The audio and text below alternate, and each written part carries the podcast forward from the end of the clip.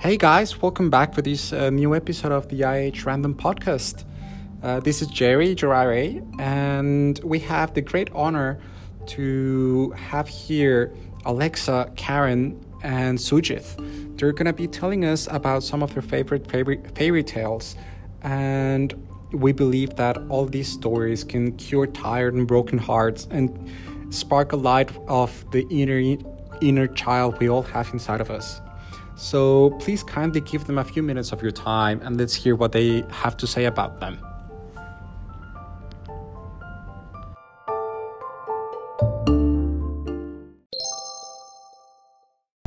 So, for this episode, we're going to be listening to Sujith. He's going to be telling us one of his favorite childhood stories called The Gingerbread Man.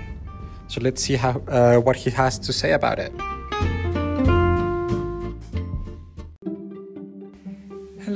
I'm Sujith, and I'll be reading The Gingerbread Man, which was one of my favorite stories growing up. One day, the cook went into the kitchen to make some gingerbread. She took some flour and water and treacle and ginger and mixed them all well together, and she put in some more water to make it thin, and then some more flour to make it thick, and little salt and some spice, and then she rolled it out into a beautiful, smooth, dark yellow dough. Then she took the square tins and cut out some square cakes for the little boys, and with some round tins, she cut out some round cakes for the little girls, and then she said, I'm going to make a little gingerbread man for little Bobby. So she took a nice round lump of dough for his body and a smaller lump for his head, which she pulled out a little for the neck. Two other lumps were stuck on beneath for the legs and were pulled into proper shape, with feet and toes all complete and two still smaller pieces were made into arms with dear little hands and fingers.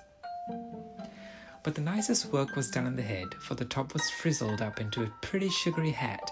On either side was made a dear little ear, and in front, after the nose had been carefully molded, a beautiful mouth was made out of a big raisin, and two bright little blue eyes with burnt almonds and caraway seeds. Then the gingerbread man was finished ready for baking, and a very jolly little man he was. In fact, he looked so sly that the cook was afraid he was plotting some mischief. And when the batter was ready for the oven, she put in the square cakes and she put in the round cakes, and then she put in little gingerbread man in a far back corner where he couldn't get away in a hurry. Then she went up to sweep the parlor, and she swept and she swept till the clock struck twelve, when she dropped her broom in a hurry, and exclaiming, Lawks! The gingerbread will be all baked to a cinder. She ran down into the kitchen and threw open the oven door, and the square cakes were all done, nice and hard and brown, and the round cakes were all done, nice and hard and brown, and the gingerbread man was all done too, nice and hard and brown. And he was standing up in his corner, with his little caraway seed eyes sparkling and his raisin mouth bubbling over with mischief, while he waited for the oven door to be opened. The instant the door was opened, with a hop, skip, and a jump, he went right over the square cakes and the round cakes and over the cook's arm, and before she could say Jack Robinson, he was running across the kitchen floor as fast as his little legs could carry him towards the back door, which was standing wide open and through which he could see the garden path. Run, run fast as you can. You can't catch me. I'm the gingerbread man. The old cook turned round as fast as she could, which wasn't very fast, for she was a rather heavy woman and she had been quite taken by surprise. And she saw lying right across the doorway, fast asleep in the sun, old Mouser, the cat. Mouser, Mouser, she cried, stop the gingerbread man. I want him for little Bobby. When the cook first called, Mouser thought it was only someone calling in her dreams and simply rolled over lazily, and then the cook called again, Mouser, Mouser. The old cat sprang up with a jump, but just as she turned round to ask the cook what all the noise was about, the little gingerbread man cleverly jumped under her tail and in an instant was trotting down the garden walk. Mouser turned in a hurry and ran after, although she was still rather too sleepy to know what it was she was trying to catch. And after the cat came the cook, lumbering along rather heavily, but also making pretty good speed. Now, at the bottom of the walk, lying fast asleep in the sun against the warm stones of the garden wall, was Towser the dog. And the cook called out, Towser, Towser, stop the gingerbread man, I want him for little Bobby. And when first heard her calling, he thought it was someone speaking in his dreams, and he turned over to his side with another snore, and then the cook called again, Towser, Towser, stop him, stop him. Then the dog woke up in good earnest and jumped up to his feet to see what it was that he should stop. But just as the dog jumped up, the little gingerbread man, who had been watching for the chance, quietly slipped between his legs and climbed up on top of the stone wall so that Towser saw nothing but the cat running towards him down the walk, and behind the cat the cook, now quite out of breath. Run, run fast as you can. You can't catch me. I'm the gingerbread man. He thought at once that the cat must have stolen something, and that it was the cat the cook wanted him to stop. Now, if there was anything that Towser liked, it was going after the cat, and he jumped up the walk so fiercely that the poor cat did not have enough time to stop herself or to get out of his way, and they came together with a great fizzing and barking and meowing and howling and scratching and biting, as if a couple of Catherine wheels had gone off in the wrong way and had got mixed up with one another.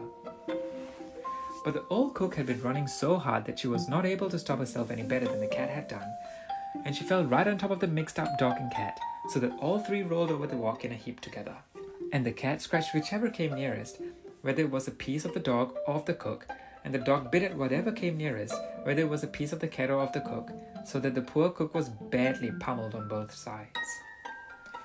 Meanwhile, the gingerbread man had climbed up on the garden wall and stood on the top with his hands in his pockets, looking at the scrimmage and laughing till the tears ran down his little caraway seed eyes and his raisin mouth was bubbling over all the fun. Run, run as fast as you can. You can't catch me. I'm the gingerbread man. After a little while, the cat managed to pull herself out from under the cook and the dog, and a very cast down and crumpled up looking cat she was.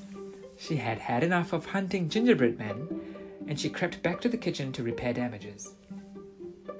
The dog, who was very cross because his face had been badly scratched, let go of the cook and at last, catching sight of the gingerbread man, made a bolt for the garden wall. The cook picked herself up, and although her face was also badly scratched and her dress was torn, she was determined to see the end of the chase, and she followed after the dog, this time more slowly. When the gingerbread man saw the dog coming, he jumped down on the farther side of the wall and began running across the field. Now, in the middle of the field was a tree, and at the foot of the tree was lying Jocko the monkey. He wasn't asleep, monkeys never are, and when he saw the little man running across the field and heard the cook calling, Jocko, Jocko, stop the gingerbread man, he at once gave a big jump. But he jumped so fast and so far that he went right over the gingerbread man, and as luck would have it, he came down on the back of Towser the dog, who had just scrambled over the wall and whom he had not before noticed. Towser was naturally taken by surprise, but he turned his head around and promptly bit off the end of the monkey's tail, and Jocko quickly jumped off again, chattering his indignation. Meanwhile, the gingerbread man had got to the bottom of the tree and was saying to himself, Now, I know the dog can't climb a tree, and I don't believe the old cook can climb a tree. And as for the monkey, I'm not sure. I've never seen a monkey before, but I am going up. So he pulled himself up, hand over hand, until he got to the topmost branch. Climb, climb, fast as you can. You can't catch me. I'm the gingerbread man. But the monkey had jumped with one spring onto the lowest branch, and in an instant he was also at the top of the tree. The gingerbread man crawled out to the furthermost end of the branch and hung by one hand, but the monkey swung himself under the branch, and stretching out his long arm, he pulled the gingerbread man in. Then he held him up and looked at him so hungrily that the little raisin mouth began to pucker down at the corners, and the caraway seed eyes filled with tears. And then what do you think happened? Why, little Bobby himself came running up. He had been taking his noonday nap upstairs, and in his dreams it seemed as if he kept hearing people call, Little Bobby, little Bobby, until he finally jumped up with a start and was so sure that someone was calling him that he ran downstairs without even waiting to put his shoes. And then what do you think happened? Why, little Bobby himself came running up. He had been taking his noonday nap upstairs, and in his dreams it seemed as if he kept hearing people call, Little Bobby, little Bobby, until he finally jumped up with a start, and was so sure that someone was calling him that he ran downstairs, without even waiting to put on his shoes. As he came down, he could see through the window in the field beyond the garden the cook, and the dog, and the monkey, and he could even hear the barking of Towser and the chattering of Jocko. He scampered down the walk with his little bare feet pattering against the warm gravel, climbed over the wall, and in a few seconds arrived under the tree just as Jocko was holding up the poor little gingerbread man. Drop it, Jocko, cried Bobby. And drop it Jocko did, for he always had to mind Bobby. He dropped it so straight that the gingerbread man fell right into Bobby's uplifted pinafore. Then Bobby held him up and looked at him, and the little raisin mouth puckered down lower than ever, and the tears ran right out of the caraway seed eyes. But Bobby was too hungry to mind gingerbread tears, and he gave one big bite and swallowed down both legs and a piece of the body. Oh, said the gingerbread man, I'm one third gone. Bobby gave a second bite and swallowed the rest of the body and the arms. Oh, said the gingerbread man, I'm two thirds gone. Bobby gave a third bite and gulped down the head. Oh, said the gingerbread man, I'm all gone. And so he was. And that is the end of the story. Thank you so much for your wonderful story about the gingerbread man, Sujith. I freaking loved it, and I'm pretty sure all the other residents in IH will love it too. So, guys, this was it for the first episode of this mini series about fairy tales, and I hope, I really hope uh, you liked it.